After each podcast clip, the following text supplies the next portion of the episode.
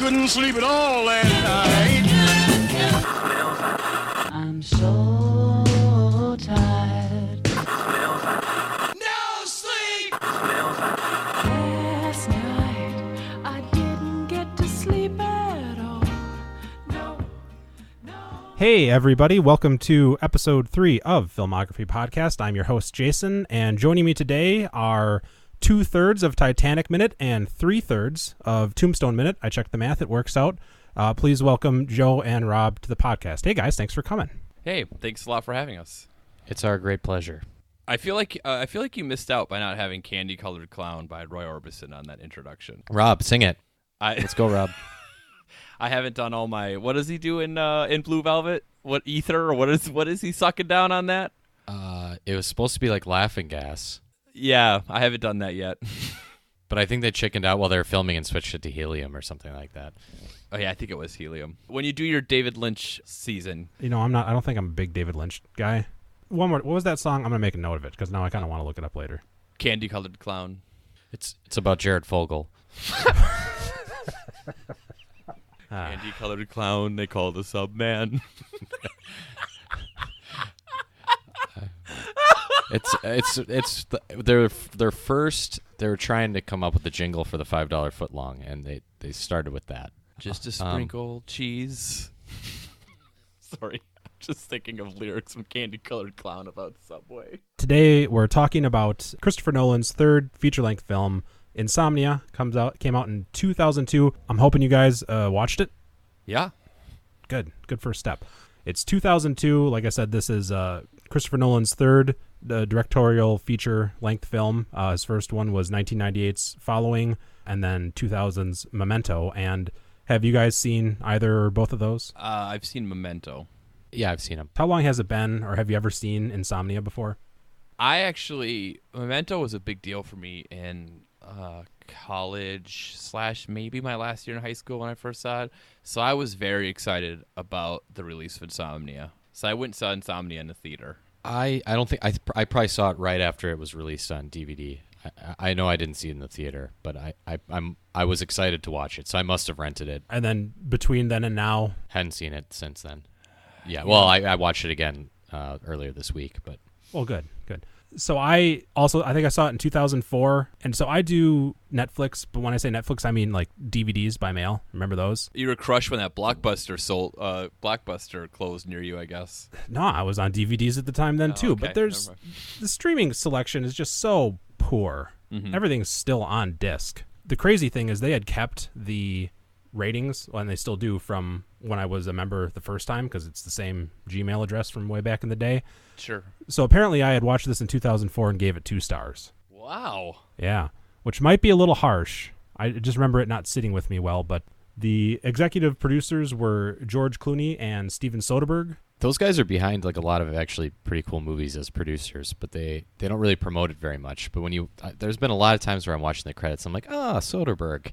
I like that about him. Do you like Steven? I mean, the producers don't Yes. have what? okay, I like the Ocean's movies, and that's about it. And I saw Logan Lucky, and that was fun, but nothing else comes. Uh, eh, Oh. I'm the opposite. I like all the other movies and not the Ocean's ones. Huh. Rob doesn't like fun. You liked Logan Lucky.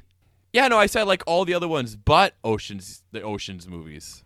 Hmm. I like all of Soderbergh, except Ocean's 12 and Ocean's 13. How about that? But not 11's okay. 11's fine. All right. I'll I allow like it. 11.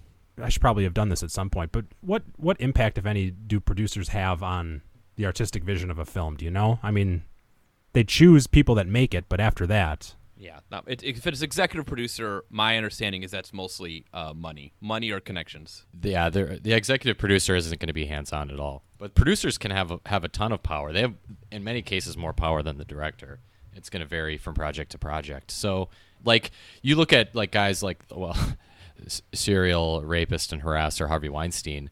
I mean, that guy is producing the films, but I mean, he's he's in most cases he uh I mean, he he pick, he makes the final cut of the films a lot of times. That's why a lot of directors like uh, you guys saw Snowpiercer, right? The reason it kind of just got dumped into a few theaters in the United States and never really got a wide release is because uh, the director of Snowpiercer wouldn't make it shorter. So Weinstein basically just jettisoned it and dumped it. Oh wow, I didn't know that was the story behind that. Yeah, so he Weinstein thought it was too long and wanted to cut parts out of it, and the director was like, "Go pound sand." So then Weinstein's like, "Fine," and they put it out in like ten theaters, and it just disappeared. Wow, not enough uh, women in it for Weinstein. So the director wouldn't make it shorter, and then he got back at him for, just by being a shitty producer. I mean, unless you're Yep. like a, an auteur or someone who has like a lot of power behind, you know, like a Steven Spielberg or Christopher Nolan now, like people see movies because of who's directing it. But if you're not that, I mean, the producer has way more power. Yep. All right, so that's uh, those were the producers. Uh, last uh, couple of movies that our uh, top billed cast had done. Um, Al Pacino is uh, had come from Donnie Brasco, The Devil's Advocate, The Insider, Any Given Sunday, and Chinese Coffee, which I had not heard of until uh, looking this up. I have seen The Insider in any given Sunday. I I have Donnie's Donnie Brasco on my list. I've heard it's good. I've never seen it. I didn't know Chinese Coffee and The Devil's Advocate. I- I don't know. I think I've seen some of it, like what, like a you know cable movie thing. Watched a little bit, but I've never seen the whole thing. The Insider is very very good.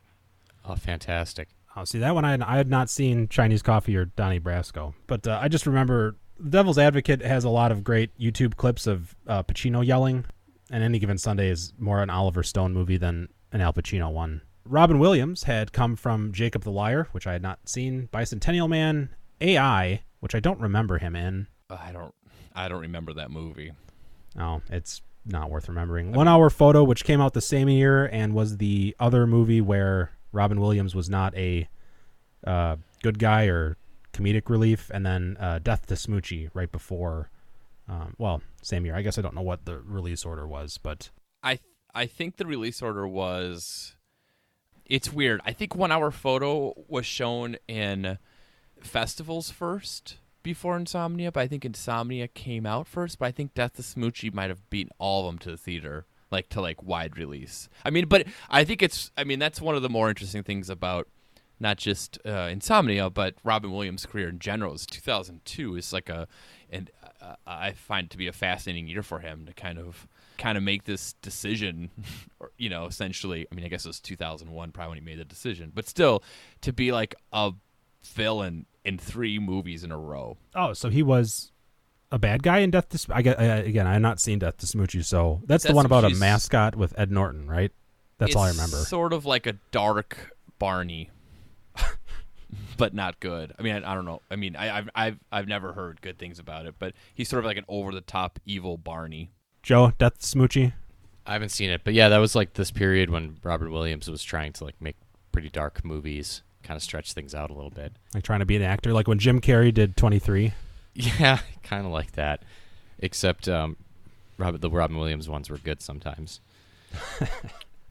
so can we can we go back to Al Pacino for a second? Because I've I realized something weird while I was watching this.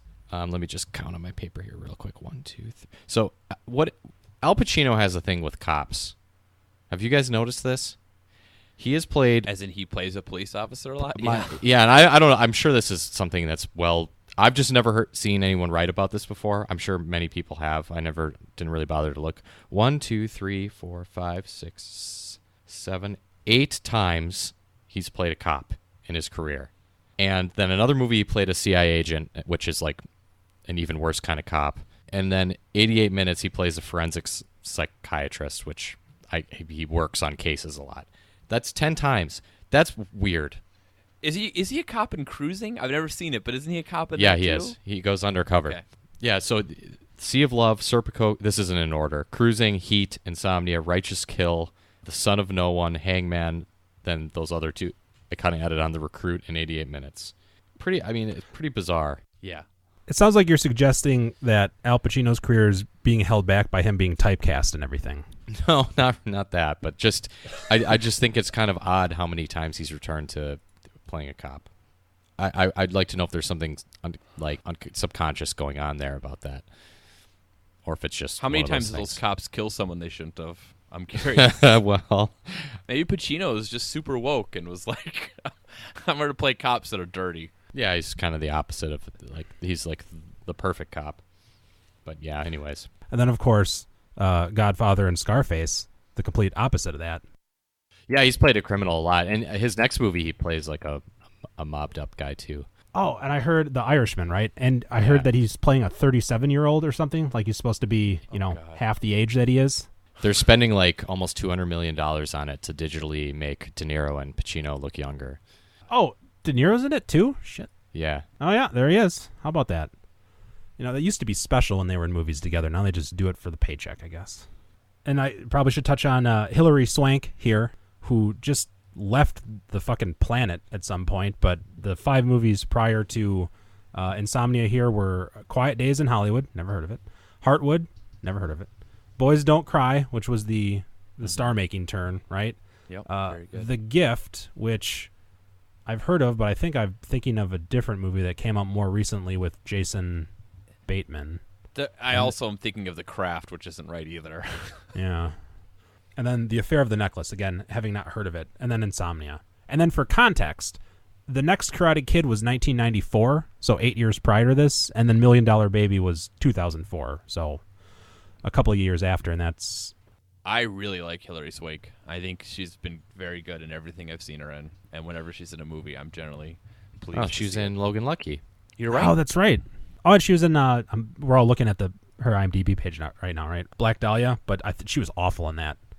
Our uh, DP, our uh, cinematographer Wally Pfister, who uh, in the last episode I had mentioned that you know his career began in the uh, Skinemax softcore adult entertainment industry, which is some fun trivia. But he was uh, almost exclusively a Nolan, uh, well, Nolan's preferred uh, cinematographer for the first six movies. I think he's gotten somebody else the last couple because uh, Wally went on to direct. I I mean I only really I don't I can't say I can separate him from Nolan. I don't know a lot of movies. I don't know him well enough to know like movies he's been the DP of that weren't Nolan movies or Nolan movie. You know what I mean? Like I don't know how to separate those two. Fair enough. Let's kind of get into uh, this movie here. So, if you had to tweet the summary or plot of this movie, what's your very brief uh, rundown of Insomnia here? You mean so far, or just the whole movie? Uh, just the whole. Just give me the whole movie. If you're gonna, what's your elevator pitch? Let's say you really liked this movie and you were gonna try to convince somebody to see it. I would say it's a well-made neo noir with good actors in Alaska. Yeah, Rob, yeah, kind of nailed it. I mean, it's yeah, man. There's really not too much to this movie. not that I don't like it, but there's so little going on, really, that it, it's hard to even just reducing it down to an elevator pitch. Almost still describes the whole movie in detail, which like I was kind of going to get into later, but I, I came out of it after watching it for the second time and and I was just like this this like nothing happens and, and the story in it at least the way it's presented is is so simple and actually really kind of shallow it, it, really the only way you're gonna like this movie is if you just if you just want to, a movie where Al Pacino only gets to yell one time for a change Ah, that's funny that you mentioned. That's in my notes that he's a little. He's pretty subdued in this movie. He only yells twice. Oh man, I, it's, it's that's that's different. I actually I like this movie. I, I'm not saying I don't like it. It's okay, but it, I, it's the it's the end of Al Pacino's career. Like this is it. I, I would just say like this is a like if uh, this is a top half Nolan movie for me. Like I this is for sure my top half Nolan movie. Really? I enjoy. Yeah. because this would be like number nine on my list, and we can we can rank them. I mean I don't know if I'm able to do that, but just like off the top of my head, like I kind of like that maybe because he didn't write it, and maybe this is me being influenced by Titanic. But like you know, it seems to be more pe- like real people doing things. Like it seems to be a little more emotion on here than just like you know plot devices. It it lacks the bombast and spectacle of a lot of the stuff that comes after this, certainly, and, and you're probably right. A lot of that has to do with it being based off of a. eh, Did you guys see the Norwegian version by any chance? No, I haven't. I, I it, it wasn't at the none of the libraries around here had a copy of it. I, I- I, I wasn't willing to pay money to prepare for this podcast. Sorry. No, that's, that's fair. I didn't. I haven't set up the expense account yet. Um, it's uh, it's pretty. If Insomnia was a jog, then the 1997 Norwegian version of Insomnia is just uh, like a guy walking, and just kind of like a saunter. It's if it's a weird analogy unless you've seen it, but it's actually probably a good case study for a lot of the embellishments and weird things that Nolan does. That being said, since there aren't a whole lot in this movie, it kind of shows you how limited he was with with the source material. But but he does he does do interesting things i think from just like a standpoint of using uh, simple like uh, things i like about this movie is this movie could have been made in any decade and it still works Rob has this weird fixation with that. I, I, It's just a I don't- super bizarre fixation. Like it annoys him so much if a movie has any object or reference that can place it in a specific time or place. And if you manage to make a movie where no one can tell what year it was set in, Rob just it immediately improves Rob's evaluation of it by twenty five percent. Rob, explain yourself. I, I don't I don't know if I have to. I just think that uh, I like a movie that's Joe. I like a movie that's timeless. but I mean, like what I'm saying is is is not even source material as much as like how this movie will age too. Like he just uses you know uh, this movie's going to be forgotten. uh, hold on on that. I, I guess what I mean is like there's not CGI in this movie. It's just he uses a lot of like editing and like the camera sort of gets more manic as we sort of watch as um, Dormer, the Pacino character, starts to like be affected by insomnia, and I think it's really effective and just like well done filmmaking. See, and I I guess I would have a bone to pick with that assessment too. But let me just uh, let me let me try to Pick catch the pick the bone. Pick it. just one moment. But I want to I want to kind of plot summarize this as, as best I can and as briefly as I can for the uh, the three people listening to this and the two that haven't seen Insomnia. But basically, Al Pacino and uh, this guy that was from uh, Weeds, which is That the only thing I awful in this movie, in my mind. well, spoiler alert, he dies pretty early. So, uh, yeah. Oh, his Uh, partner? him- so they're, yeah. Yeah, Martin awful. Donovan. Yeah, what the hell? He's so bad. painful to watch him in this. And part of it's season with good actors, and you're like, you think you could pull something off, like working with these actors, but not him. I mean, he is just.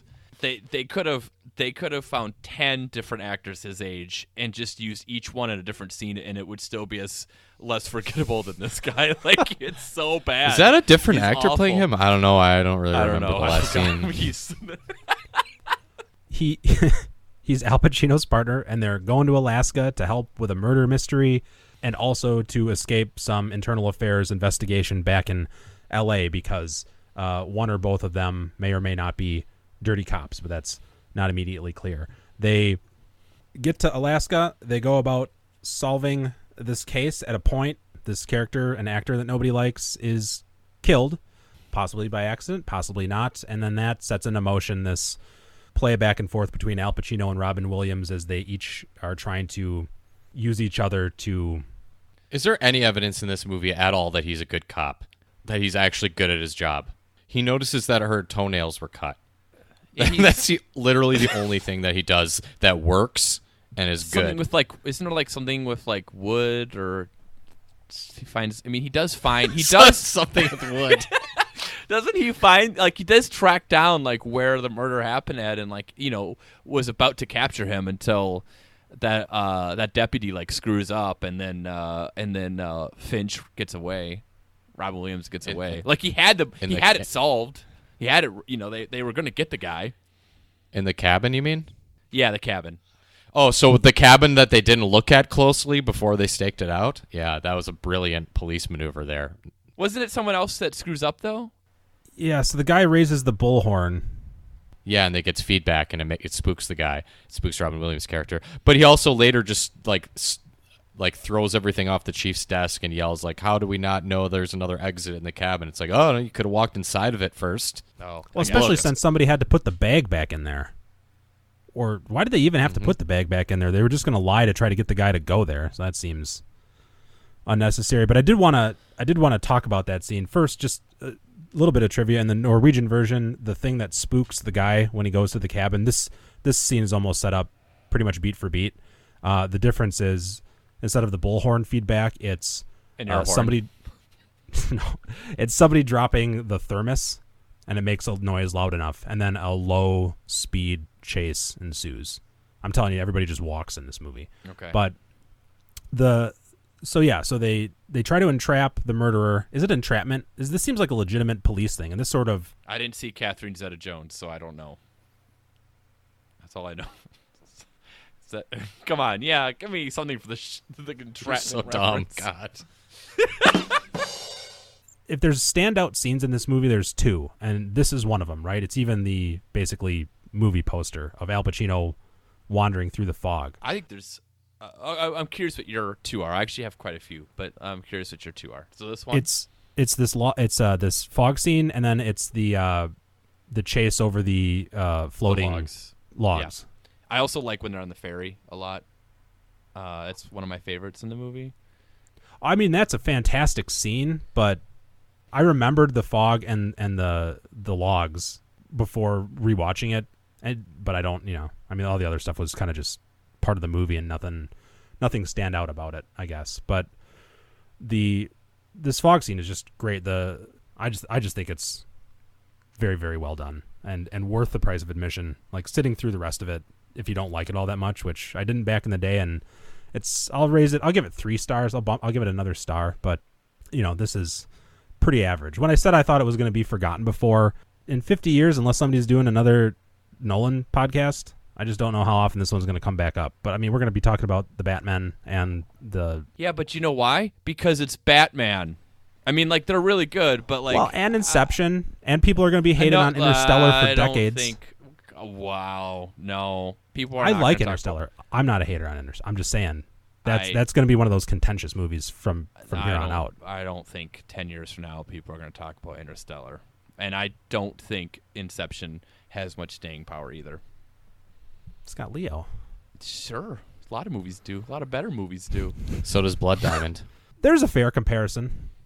It's going to be remembered about as well as Blood Diamond. Oh, I, I actually disagree. I kind of am, am surprised that there this movie hasn't bubbled more up because there does seem to be a trend of looking at like bigger name directors, um, uh, quote unquote, or looked at lesser works at the time and kind of raising them up later. And I kind of thought this would be one, but I actually the reason I don't think it is is because the Prestige is very very good, and I feel like that's the Nolan movie that people go back to that they're kind of raising up um, more than it was when it was first released. And I I love the Prestige, so I, I'm not negative towards that. But you know, you sort of think of uh, Fincher and Zodiac as another movie like that that like people like way more now than when it was released, and another one would be That's the um, Jake Gyllenhaal one.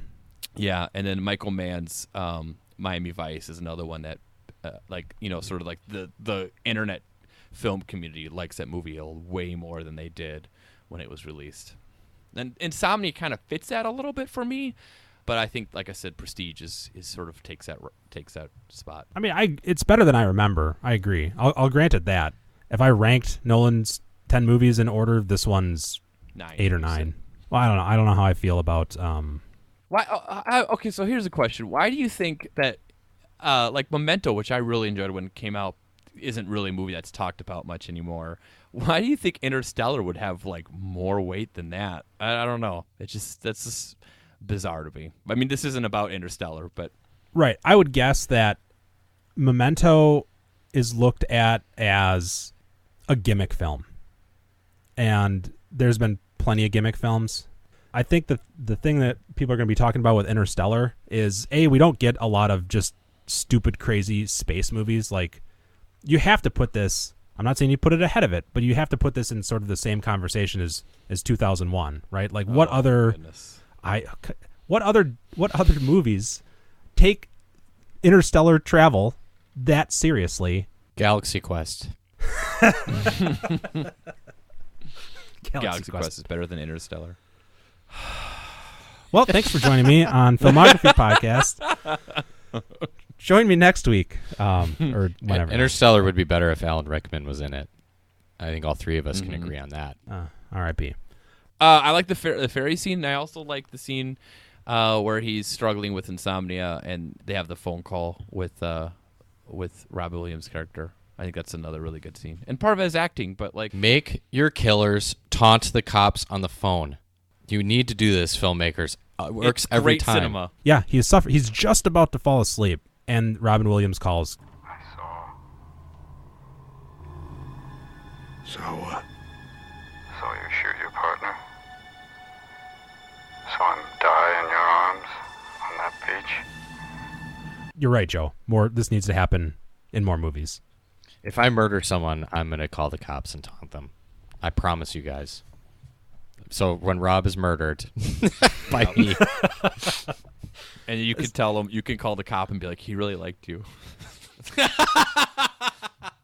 Well, what do, what do we think of Robin Williams in this? Um, we mentioned his his 2002 and some of the other things he was doing at the time, but do you think he was was this a good casting choice? Do you, do you like him in this? Yes, Yeah. I think he's very good in it. yeah, I was thinking like you know, there's all that hype about when De Niro and Pacino got on the screen together, and like Like in it's, Heat it's really cool time? seeing Robin. Will yeah, it's really cool to see Robin Williams and Al Pacino on the screen together. In a way, I found it uh, like not quite equally electric, but pretty close. It's, it's like Robin Williams is. He, I mean, he's not as decorated as De Niro or as good as De Niro was at De Niro's peak, but man, Robin Williams is a really good actor, and he, um, I think he really brings out the best in Pacino in this movie. Like I said earlier, like af- unless you, ca- I'm not going to count Angels in America because it's for TV. Although I know that line is blurred even more between film and television, but Pacino is, was is really hasn't been good again since Insomnia. All right, but Robin Williams. One thing I know, Joe, you were just talking about uh, uh, Al Pacino. Uh, If Robin Williams, for a guy who is, you know, got a start and has like zany stand-up comedy from the '80s and sort of constantly over the top, uh, his dramatic roles are very good. And obviously, Good Will Hunting is is the obvious example of this. But he brings so much. He just seems so genuine in movies when he's when he's being dramatic that it to me just it's hard to think of that many actors really that can that that have that much like uh, I don't know just seeming so genuine like I you know I would tell him I just want to talk to that guy when he's in dramatic movies He's and because he's so um he's re- he's restrained. Like he's one of the few guys like he knows like okay so Good Will Hunting. Robin Williams knew the whole time he's making that movie. He's like this is going to win a lot of awards. But he's one of the few actors that I think he doesn't force it and he doesn't try too hard. And like you said, it's which is really weird given like his comedic persona. And like say what you want, I know Good Will Hunting like kind of gets a lot of a lot of guff. I mean, I and I do think it, it tries too hard sometimes, but Robin Williams is really sweet in it, and and I like how he. I'd like to think that Robin Williams, at least as part of it, just keeps Al Pacino from being like post Son of Woman Al Pacino. Uh, Just and, yelling, "Hoo-ah, and Al He's Pacino." just screaming and being unhinged because Al Pacino like could have played the sort of insomnia thing that way and just been really crazy and stuff, but uh, he's he's kind of normal in this movie and calm and actually has like a range and stuff up and down. And Yeah. and so I don't know, it's just sad. And then you just look at his filmography and it's not nothing good since. You're right. This was kind of the end of anything. It was just paycheck Pacino after this. Yeah. Oh, and I I don't mind it at all. And actually, I'll take Paycheck Pacino over Paycheck De Niro any day yes I agree because at least Paycheck Pacino will be funny sometimes. like Yeah. So it, like like Paycheck Nicolas Cage is like peak Paycheck actor. Like Paycheck Nicolas Cage is just complete complete lunatic, and it's funny like intentionally or unintentionally. Al Pacino slots somewhere between the two guys. I love Robin Williams, but I've never enjoyed his stand up. Like hi- hi- his TV and film work is heads and shoulders above any any of his stand up comedy that he's done. And I now that I'm thinking about it, I'm trying to think of other comedians turned actors and which ones Yeah, I mean Jim Carrey is is kind of similar in some ways, a similar career path where you have like an outrageous stand-up comedian. I think he tried to emulate it. Yeah, I don't know how and- successful he was. I mean, but he did it beforehand. You know what I mean? Like like uh, Jim Carrey switched to the dramatic thing a few years before. I think a few yeah, a few years before uh, Robin Williams. In, in one way, Robin Williams was emulating What? Jim Carrey. Right, because Truman Show is what ninety seven. Uh, when did Good Will Hunting come 99 at the latest. I think it's Yeah, but Robin Williams was in other dramatic movies before that. Liar Liar was 97, Truman Show was 98, 98. Okay. Man on the Moon was 99. Yep. So those two. I think The Majestic. That was that was his first shot at like serious acting and that was 2001. What? Truman Show. Truman Show is serious, and so is Man on the Moon. E- well, And Robin Williams was in Awakenings in 1990, or Dead Poet Society in 1989. Dead Poet Society. Okay, all right, all right, yeah, yeah. Dead Poet Society. Okay, you win. Sit down, Rob. I, I am. I do want to touch on that chase. So after after one of the conversations where Finch is taunting Pacino, and then he visits him or goes to his apartment in the absurdly populated town. Like these are all towns within the Arctic Circle, and they seem to have all very high populations. Don't you think? Well, Rob, you've lived closer to the Arctic Circle than any of us, so you are the expert here. We're going to defer to you on it. I was, uh, I was in a wedding of someone from Alaska, and I talked to him about it. So I have that. Thank you. yes. I tried to do a little research, and there's not a ton of people um, in the Arctic Circle where this, where you know, Land of the Midnight Sun is. I don't know, but I that was just a side beef that I had with this. I'm like, God, there's there's more people up there than seem reasonable. But anyway, so he goes and he he goes to uh, Finch's apartment to confront him or find him or whatever. Oh, this is the third Nolan movie in a row where somebody bypasses a door lock with a credit card. Rob is an expert at that too. Oh yeah, Uh, right, Rob? I've, d- yeah, I've gotten doors open with credit cards before. Not credit cards, but like uh, ID badges. so he breaches the door with the credit card. Thank God he had a treat in his pocket for those dogs. Uh, Oh, that's, but then- uh, all cops know that. You always bring dog treats in Cops and mail and post carriers. Yep. Finch comes home while he's in there, and then yeah, so chase uh, a chase is given, and they they end up down where logs are floating down a river, and they run across them, but Al Pacino falls in, and again, this was my other memorable scene where it's shot from below the water line, and these big heavy logs are crashing into each other. So if Pacino tries to rise up through them, he's going to get smashed, but he's trapped underneath and might drown and barely escapes uh, at the end, and then peers across uh, the water to see. Now we this is the first time we actually get a good look. That well, I mean, we know it's Robin Williams, and now now we see him, and I just think it's one of the more memorable parts of the movie. But it got me to thinking: Does living in Alaska just convey like do you learn how to do that is that like one of the things just running across was- logs because I was wondering that too. How did he get so good at scampering so he didn't get log jammed? uh, rob ask your alaskan friend about that too please I think I think they go to. Uh, I think in Alaska they have uh, retreats that they go to to learn how to do that. can i click the boo button now No, no, don't don't hit a button. I just thought you guys would find that intriguing. I think you should leave those alone. Yeah, I think you should not do that again. it's not going to be very popular. Yeah, it depends. It depends whether you want people to stick around or not. All right, we've really branched off into a, a tangent here. We should get back to the movie. No one could have seen that coming. But They're they're pining for us to get back to the movie. i you know i i feel bad because this is painful and i can't think of a pun it's okay. Everyone, uh, Joe, you and I should just take a bow. Jesus christ You got to be, you got to, you know, you got to be a quick deciduous maker. Um, Oh God! sorry. Any- We, well, we'll, we'll, we'll cedar. I can't. even- I'm done. I'm done. I can't do anymore. I'm. I'm sorry. I don't mean to be a little birch about it.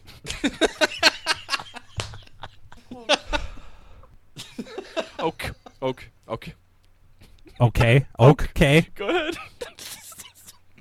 nah, that was yours that was yours that was uh I'm done. I'm done. I promise. are you sure you don't want to get you got come on Mabel later.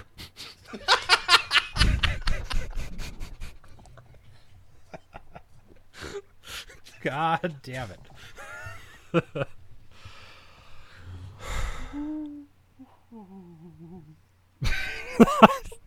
that sound is definitely making the cut Sorry. I don't know um, if you will keep this in or not. Rob, you need to palm down. Well, now these aren't even puns. These are just rhymes now. This is just getting way, way off the rail. Sorry. I've not all jokes are evergreen. But let's let's let's leave it alone. anything else as far as uh, memorable? This is sort of the the turn at this point. You mentioned the ferry scene before. Uh, they meet on the ferry. They exchange information. It turns out Robin Williams records it as a way to to blackmail uh, Al Pacino. What cop could have seen that coming? What do you want from me, Finch? After Kay died, I knew that everyone would think that I meant to do it. So I cleaned the body up, removed all trace of evidence connected to me. Except for your fucking novel. Under pressure, you don't always see the wood for the trees. You, for one, should have figured that one out by now. Wood for the trees. How fucking convenient was that? yeah, it was. It was a good scene, and so now we have some some blackmailing going on, some pressure to cooperate and pin the murder on uh, poor, you know, kind of a dickhead but innocent nonetheless, Randy. Yeah. The uh, the gun. Really, really needled him there. Is it too late to call somebody else in for this one? What's what's Duff doing? I'm sorry. I shouldn't have done that. No, you're you're you're fine. I enjoy it. Barking up the wrong tree. Oh, Jesus fucking Christ. okay, so Rob needs to get into treatment. Do you guys? Is there a list you're working off of? I mean, No, it's just it's fine. It's our I'm sorry. curse. I'm sorry. Once you get started, I can't stop. It's the root of my problem. a lot of movies are set in Alaska.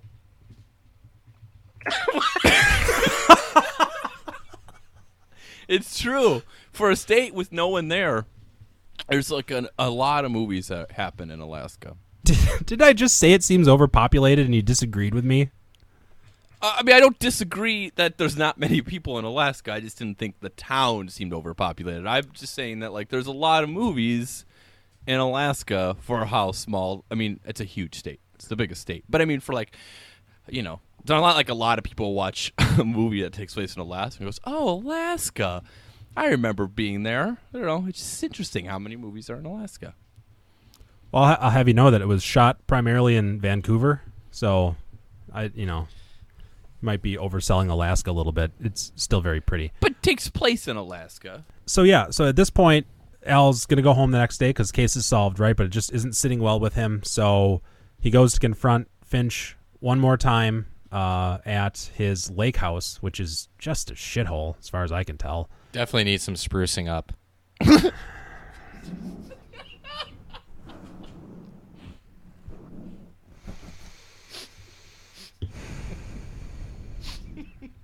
Correct. it is a fixer upper. they go there, they confront him because they figured it out, they find the dress, etc. The movie ends. I don't think the delineation between what's supposed to be nighttime and what is supposed to be daytime is distinct enough. Like I understand that it's 24 hour sun and this you know that scene where like he goes to shoot the dead dog to get the bullet it's it's supposed to be nighttime. I think the flashing yellow lights when he crosses when he walks through the intersection suggests that, but that's about it. There's no pacing. There's no distinction. Did anybody else kind of have Isn't that, that the problem with it? What? Like, isn't that why it's so hard to sleep? I think the insomnia comes from the guilt. I think this actually might have worked a little bit better if it was in a place with regular night day cycles because we would I don't think that the tw- the sun is keeping him awake. So I don't know why they had to set it there. Like it just doesn't Is the sunlight like a tr- metaphor for the trans, yeah, like the transparency of his corruption that everyone can see it, that he can't hide? I think it. I mean, I think it's important because you know, Joe, you talked about. You guys both mentioned like, is this is he even a good cop? What do we what do we see? But like, I think the sleep deprivation, in you know, when the original Insomnia came out, and then this, like, we've learned a lot more about sleep, and not sleeping is very very bad for you. I have a little fun fact here, a little interesting chestnut, if you will. do a little research. Yeah, uh, study I shows. missed, I missed that one. That was a good one. A study shows that moderate sleep deprivation produces impairments equivalent to those of alcohol intoxication after 17 to 19 hours without sleep. Now, that's not even that long, right? We've all stayed up 17 hours in a row. Um, Daily. Yeah. Performance was equivalent or worse than that of a blood alcohol concentration level of 0.05%. After longer periods without sleep, performance reached levels equivalent of uh, 0.1 percent. Now in Wisconsin, which is where we are all located, the blood alcohol content level is 0.08 percent to be given a DUI. That's yeah, that's legally drunk. Yeah. So I mean, you know, if this guy's on like, you know, day three of like only getting an hour or two every night, like he's mentally an incredibly broken person. It can work. I just don't think like by on day three. Do you even know what day? You know, it's implied that he's not sleeping, but there's. I just don't know how long. Could you tell me how long he's been up there? I I I, couldn't tell you. Like I that's the problem. I don't think he could either. Well, yeah, but there's no way for the audience to tell how many days in a row he's been awake until Robin Williams later says like six Oh, days six in a days. row. Like Yeah. you're like, oh, good, thank you for catching me up because it wasn't clear up until this point. Because again, if we had an actual night, if we knew he wasn't sleeping at night because he's racked with guilt for what he did and what he's done in the past and how his career might turn out, because I, I like the the shifts in focus and the hallucinations and some of that stuff that they did to to convey the Oh yeah, for sure. the, it being in Alaska for just for that point of it being daylight all the time. I don't I don't think it was necessary. After this, Nolan goes on to do Batman Begins. Pacino goes on to do not a whole lot. Robin Williams, what was after this Robin Williams? I mean, he did some stuff. He's been gone four years now, which is crazy. Night at the Museum is really kind of one of the only standout things from this stretch as well, isn't it? I mean, The world's greatest dad. He's good in that. Yeah, that one I I enjoy that movie too. It's That's a dark comedy too, isn't it? Yeah. Yeah, Yeah. yeah, it is. Yeah, it's pretty good. Hang in there when you watch it, but it's good. It's a lot safer to watch it with somebody for sure. Yeah, or at least have like a slice of lime with you. I have to take your word on that one. Yeah. Well, my final thoughts were are that I would like to see um, Christopher Nolan return to something at this scale again. Yes. Yeah, I mean he's kind of getting a lot of it's kind of like that backlash going against him right now. But I was I was actually really encouraged by Dunkirk, and I thought because I I don't know his movies kind of like have these sort of like fascist tendencies that kind of turn me off. Even this movie, like I I was really turned off by the fact that she wanted to like if he's such a pile of garbage, but she still wanted to destroy the evidence that proves that he shot his partner. And he tells her not to, which kind of saves it a little bit, but even still, it's like, ugh he just says all these movies where the heroes like take shortcuts to to stop bad guys, which I think is such a, such a bad message. But I thought Dunkirk was actually relatively like nuanced and interesting. So I'm excited to see what he does next. And it'd be cool if he went back to this genre again. If uh, if you could have chosen a different director to take on something like this, uh, one of the bits of trivia on IMDb was uh, Jonathan Demme ha- was considered for directing this.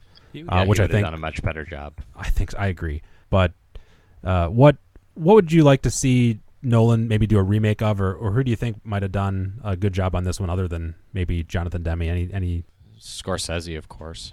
Well, he could just make anything he wants to. Did you did you guys see what was the religious one he did last year, or the year before? Uh, Silence. I really want to watch it. I'm ashamed that I haven't watched it yet because I, I I'm one of those people that really likes his long like religious movies like Kundun and stuff.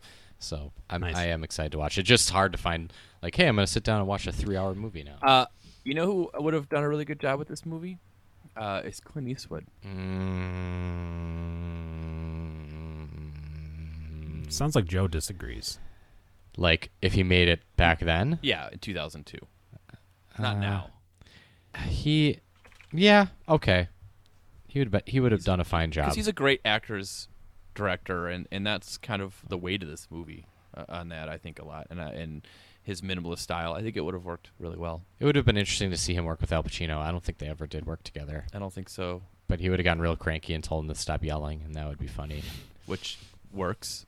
uh, I don't know. I just think, like, you know, imagine this movie with a Mystic River tone. You know what would would be entertaining, probably really bad, but entertaining would be if Oliver Stone did this movie.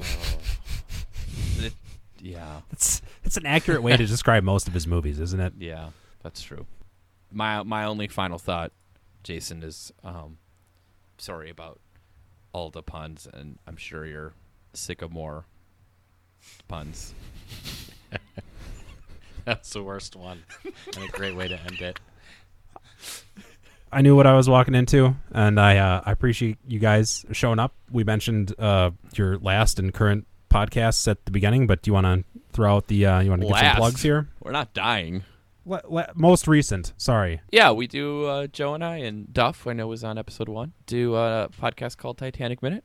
Uh, we go through the movie Titanic minute by minute. It's, it's as stupid as it sounds, and uh, It's a, it's a Ja- daily podcast, isn't it? It's daily podcast. That's right. And Jason was uh, was uh, I don't know how the timing of things work out, but was a guest, a heart of the ocean, if you will. At Titanic Minute, at Tombstone Minute. Do you want to say anything about Tombstone Minute? I really enjoyed that one. That was my first minute by Thanks, minute. man. Tombstone Minute, same idea, just about the movie Tombstone. So uh, that's our Tombstone Minute is our basement tapes, uh, and then Titanic Minute is stepping it up, adding uh, the Duff factor, and uh, Our we'll next s- movie is going to be Dylan's Christian period from the 80s. So yeah, Great. Well, yeah. Again, thanks so much uh, for coming on here. The puns were I'm sorry. worthwhile. I hope to have uh, all three of you back uh, sometime in the future. There's seven movies left, so if any of those stick out to you, maybe we can argue about Interstellar one day. But uh, until then, this is Filmography Podcast. My name is Jason. Thanks so much for joining us, and we will catch you next time.